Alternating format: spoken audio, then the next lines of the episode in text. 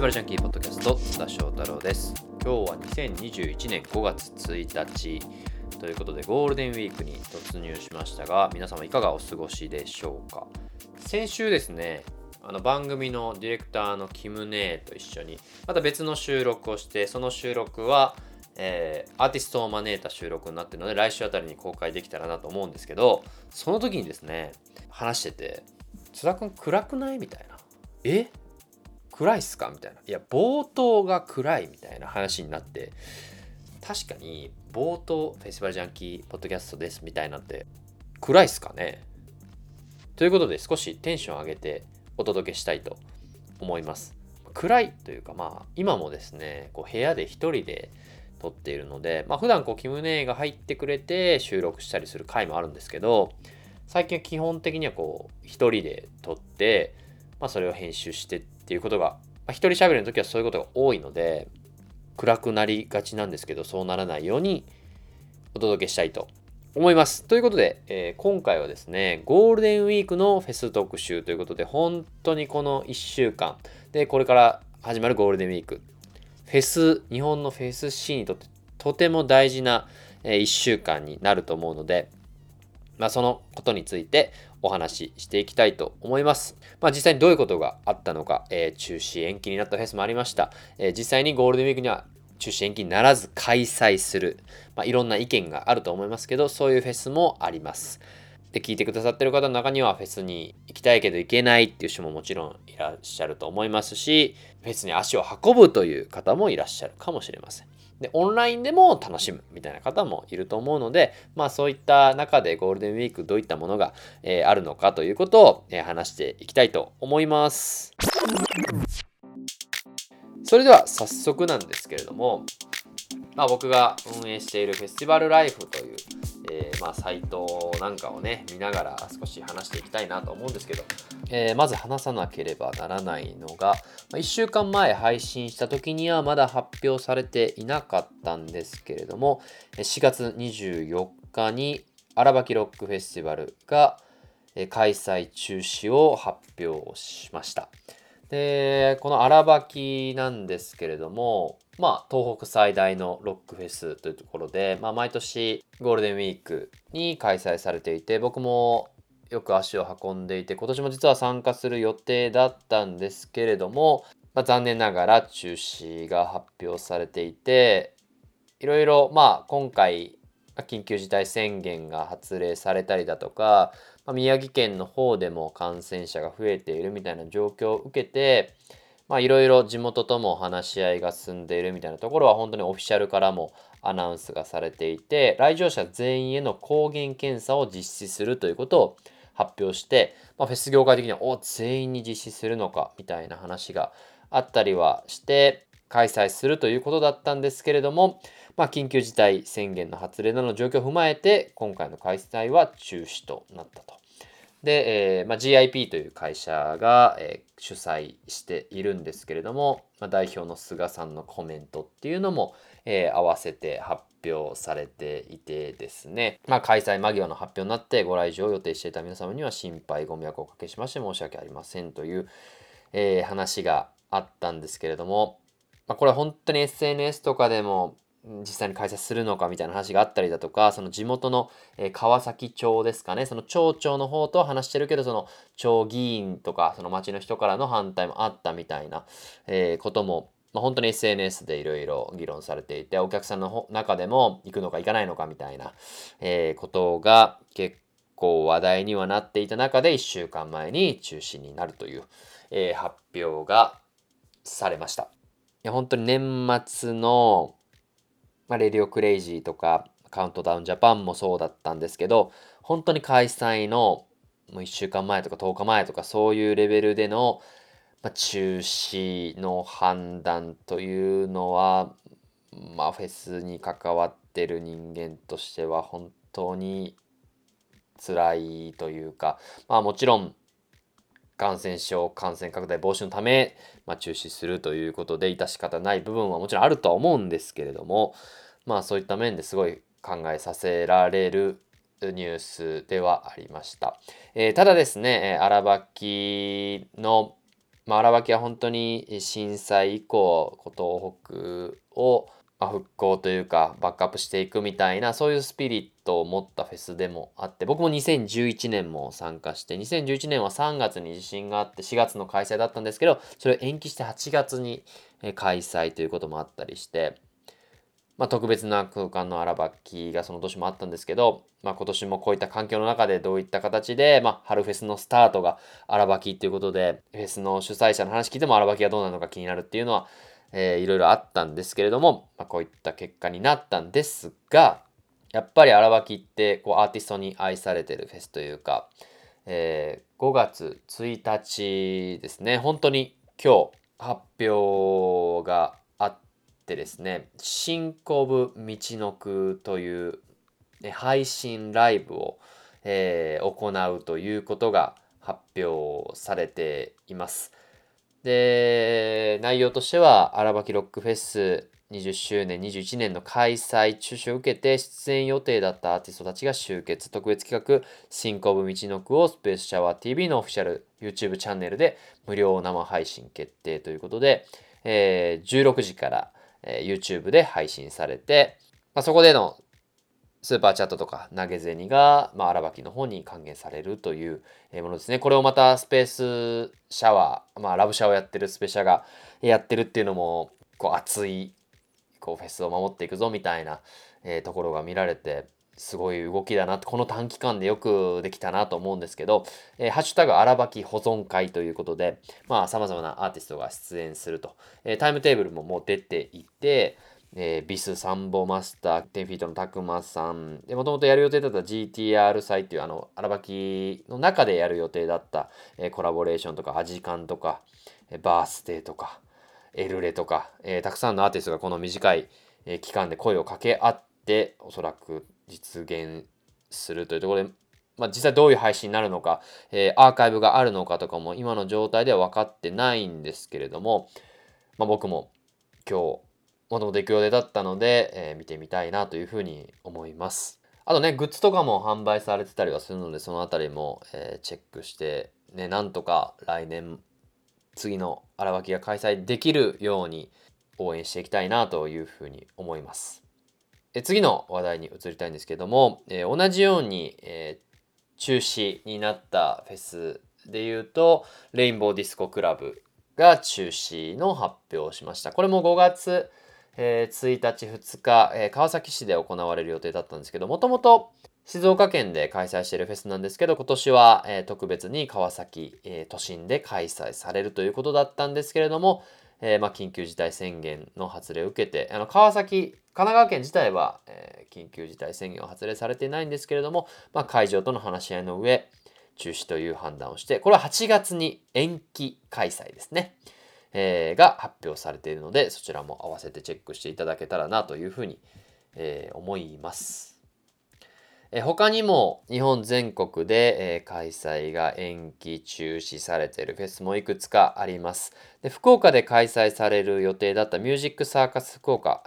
ヤフオクドームでね行われるはずだったんですけど、これは、結構前に開催の延期の発表がされて、もともと5月1日の予定だったんですけど、で関西で言うと、茨城音楽祭とか高槻ジャズストリートとか、あとは、フジロックを主催している、スマッシュが大阪城音楽堂で行っているスマッシュゴーラウンドというイベントも、開催見合わせというものが発表されています。あとはフェスティバルライフに載っているものでいうとグッドデイという、初開催のフェスですね。岡山で開催される予定だったシラップとかが出る予定だったみたいなんですけれども、これに関しても、開催の中止が発表されているという。そうですね、これも本当にいろんなフェスがギリギリになってこうやって判断していくっていうのは本当に苦しい状況だとは思うんですけど、なんとか開催中止だけじゃなくて延期というフェスもあるので、今後の展開っていうのもメディアとしても追いかけていきたいし、個人的にも皆さんチェックしていただけたらなというふうに思います。で、逆に開催されるフェスもあります。で、されるもの、大きなもので言うと、ビバラロック、これは埼玉県で開催される、しかも屋内型埼玉スーパーアリーナのフェスなんですけれども、ビバラロック、そして、ロッキンジャパンが主催するジャパンジャム、これは千葉市蘇我スポーツ公園、これは野外ですね。この2つが大規模フェスでいうと開催される予定となっています。ビバラロックに関してはもう今、午前中の時点で会場をオープンして、スタートしているという情報も入っているので、実際に開催されているところですね。本当に大規模、この規模のクラスのフェスが開催されるのは関東圏では本当に久々だと思うので、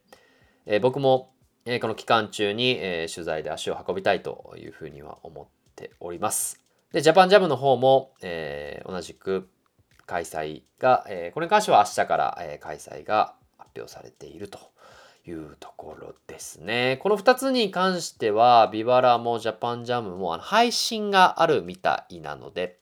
ギャオで生配信、ギャオでは生配信ではないのかな、フェスティバルライフの方のニュースをチェックするとですね、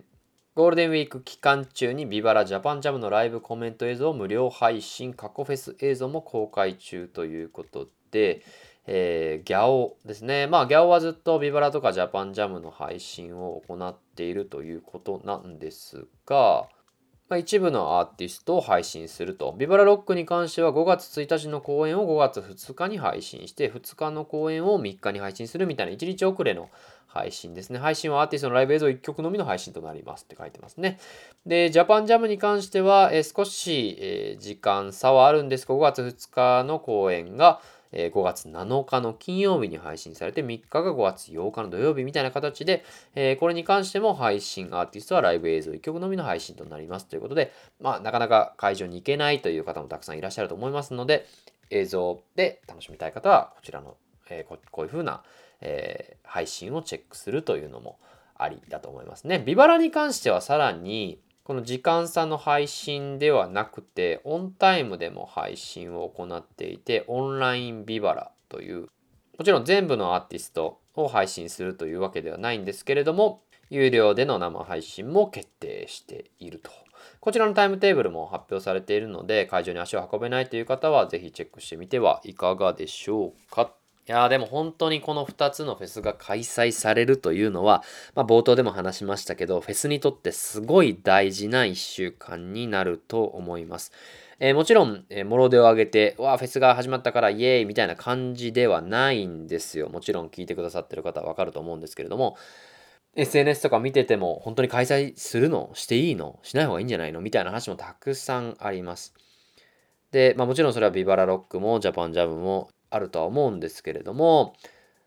両方感染症対策のコメントやら、そういう SNS の情報発信っていうのも徹底的に行っていて、本当にあとは現地にいる人、行くお客さんたちの本当に意識というか、僕も去年からたくさんフェスには参加していて、運営がいろいろ考えて対策を行ってっていうんですけど、結局その雰囲気を作るのはフェスにやってきたお客さんだと思うので、例えば場所取りをしないとか、お酒を持ち込まないとか、例えばビバラだ黙食ですね、黙って食べるとか、本来フェスであればそういうことは主催から言われないようなことだと思うんですけど、これからフェスティバルというものがこう夏に向けて立ち上がっていく中で、それをつなげていくためにはお客さんがどういうふうに参加するのか。去年本当に例えばニューアコとか、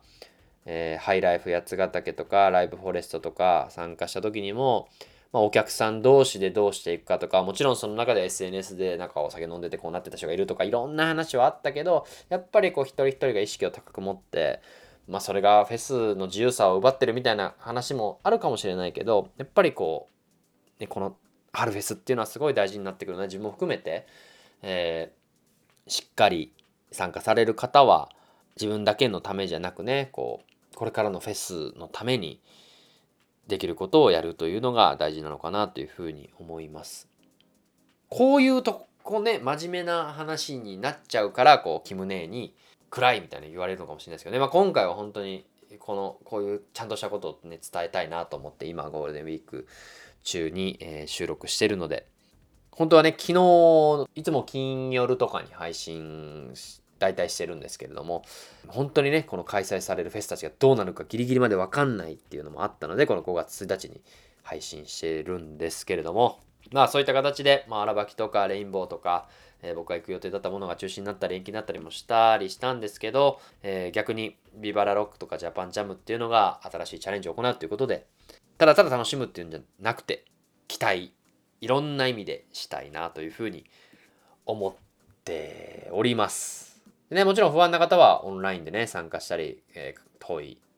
エリアに住んでる方はそういった形でいいと思うんですけれども、とかなんかこう投げ銭してみるみたいなこともあると思うのでね、先ほどの荒ばきも含めてぜひぜひチェックしていただけたらなというふうに思います。いろいろ物販がね買えるフェスも、さっき言った名前のフェスだけじゃなくて中止になったり延期になったりしてるフェスはそういったことでのサポートが大事になってくるんじゃないかなというふうに思っております。あとゴールデンウィーク中のニュースで言うとですね、いろいろ今週もたくさんニュースを配信していますけど、アウトドアブランドのキーンがですね YouTube1 周年特番という形で、もともとフェス TV という、YouTube 番組があるんですよね。でその中でフェスっぽい企画でチャイ、カンサのザ・バンドアパートの3組が出演してトークもあってというものが、ゴールデンウィークの日ごとに展開されていて、まずもうチャイがですね、4月29日にライブ配信されていて、14日まで5月14日までアーカイブが残っていると。で5月3日にはカンサノで、5月10日にはバンドアパートが配信されるという形の、フェス気分を味わうにはね、このなかなか家から出られないというタイミングでもありますので、こういったものを楽しむっていうのもありかなっていうふうに思います。MC がね、ジョージ・ウィリアムズですから、我らのジョージさんがね、僕お昼ずっとクラブハウスで一緒に喋らせてもらってますけど、ジョージさんが MC をしてるので、ぜひそちらの方も動くね、ジョージさんが声だけじゃない映像で見れるのでね、ぜひぜひチェックしてもらえたらなというふうに思います。他にもゴールデンウィーク中の配信ではないけど、いろいろニュースが飛び込んできていて、5月14日15日のサークル、もともと福岡で開催される、フェスがオンラインでの、開催になっていて、カンサのサニーデスチャダラパーが出演したりみたいな、ニュースも入ってきています。であとゴールデンウィーク明けで言うとラブシュプリームジャズフェスティバル、フルラインナップ発表とかもありましたね。堀田茜さんがねアンバサダーに就任したということで、実はフェス好きだったと。でも結構ね SNS とかでも言ってらっしゃると思うんですけど、そういった情報が出ていたりだとか、あとゴールデンウィーク中の開催というかオンライン配信があるのが、神戸で開催されるメロークルーズというパンピーとか、もともとなめだるまが出るはずだったフェスがあるんですけど、それに新しくのりきよさん、ワイリー・ウォンカさん、この2組が追加出演が決定して、さらにですね、さっき言った5月7日金曜日に YouTube チャンネルでプレパーティー神戸メロークルーズプレ XR ライブの開催も決定。会場である神戸メリケンパークをバーチャルで表現したバーチャル神戸ハーバーエリアからアーティストのライブを生配信すると。ファンシーがね、ファンシーレックスの2組が予定されているということで、ゴールデンウィーク中、7日なんで休みの人もいれば休みじゃない人もいるかもしれませんけど、こういったものでオンラインで楽しめるものもあるというので、チェックしてみてはいかがでしょうか。こんな感じでゴールデンウィークもいろいろとあるので、もちろんリアルで開催されるもの、オンラインで開催されるもの、残念ながら中止になったものもたくさんあるんですが、それぞれの形で、フェスに参加したり貢献したり配信を見たり、いろんな形でフェスを楽しんでいただけたらなというふうに思います。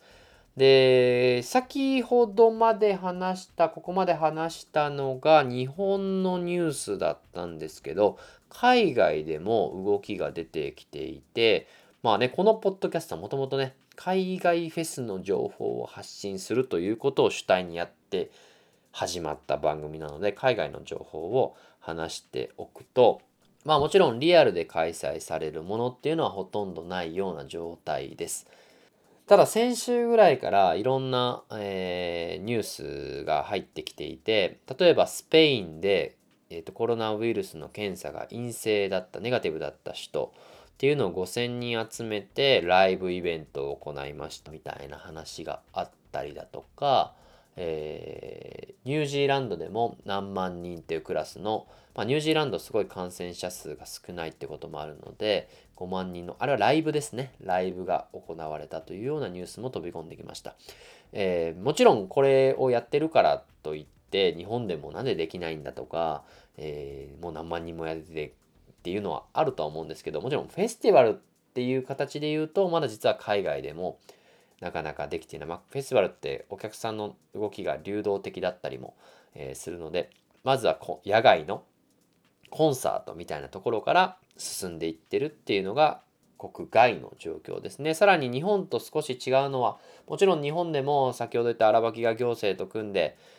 話し合いを持ってどうやっていくかっていうのはあったとは思うんですけど、もっと大きな形というか、なんか社会実験的な形でさっき言ったスペインのやつとかっていうのも、行われているというような話になっていますね。あともう一つ面白いのは5月2日ですね。日本時間で言うと5月3日になってしまうかもしれないんですけれども、イギリスのフェスティバルリパブリックという会社があるんですね。日本で言うとなんだろうな、スマッシュとかクリエイティブマンみたいなフェスを作っている会社があるんですけど、どういったフェスを作っているかというと、レディングとかワイヤレスフェスティバルとか、そのイギリスで言うとすごい有名な、日本人知ってるのって言うとなんだろうな、ダウンロードフェスティバルとかもね、主催している会社があるんですけれども、その会社がですね、リバプールでノンソーシャリーディスタンスのミュージックフェスティバルトゥビトライアルドっていうのがあって、何かというと、複数アーティストが出演する形でソーシャルディスタンスを取らない、マスクをしない形での実験的なアウトドアの、コンサート、これフェスティバルってこう表記がね2つになってるので、コンサートなのかフェスなのかっていうのがあるんですけれども、それも5000人規模で、5月2日にやるぞと。こ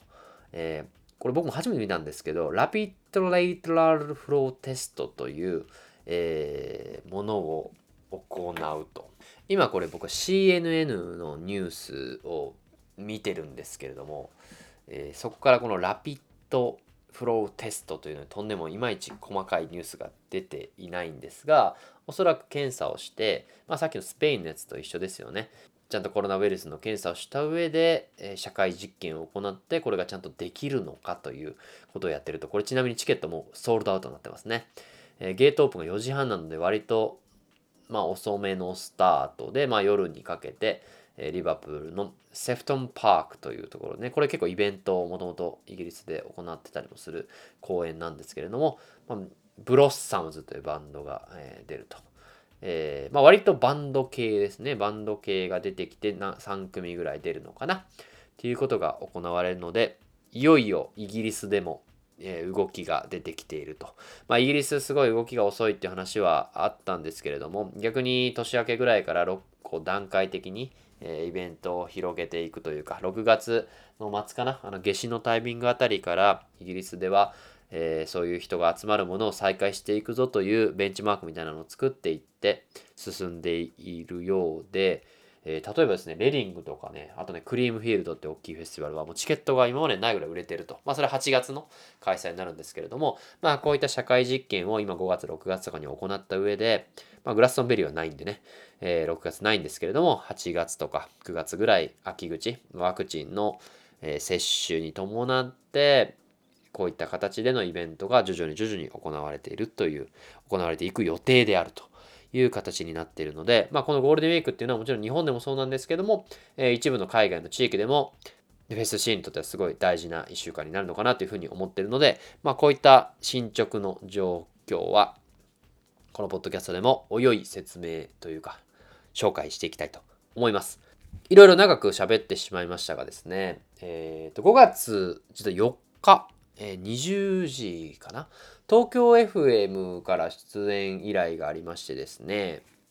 音楽番組じゃなくて報道番組ですね、ニュースサピエンスという番組の中で、ゴールデンウィーク中にその音楽の要素とかエンタメの要素、今後エンタメがどうなっていくのかみたいな特集があるそうで、その中でフェスを取り上げるということで僕も出演してくるので、5月4日火曜日、緑の日ですね、緑の日の20時ぐらいですかね、聞いていただければ僕は30分ぐらい出演して、先ほど話したような話も重なるとは思うんですけれども、これまで日本のフェスとか海外のフェスがどういった動きがあって今後どうなっていくのかって話を、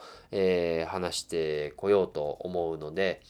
ぜひそちらも聞いていただけたらなと思います。5月4日ということで、今1日でしょ、3日経てば状況が変わるような今世界で、フェスもね、例えばビバラとかジャパンジャムも開催されていった中での5月4日の話になると思うので、そのあたりも話していきたいと思います。もしよろしければ聞いてください。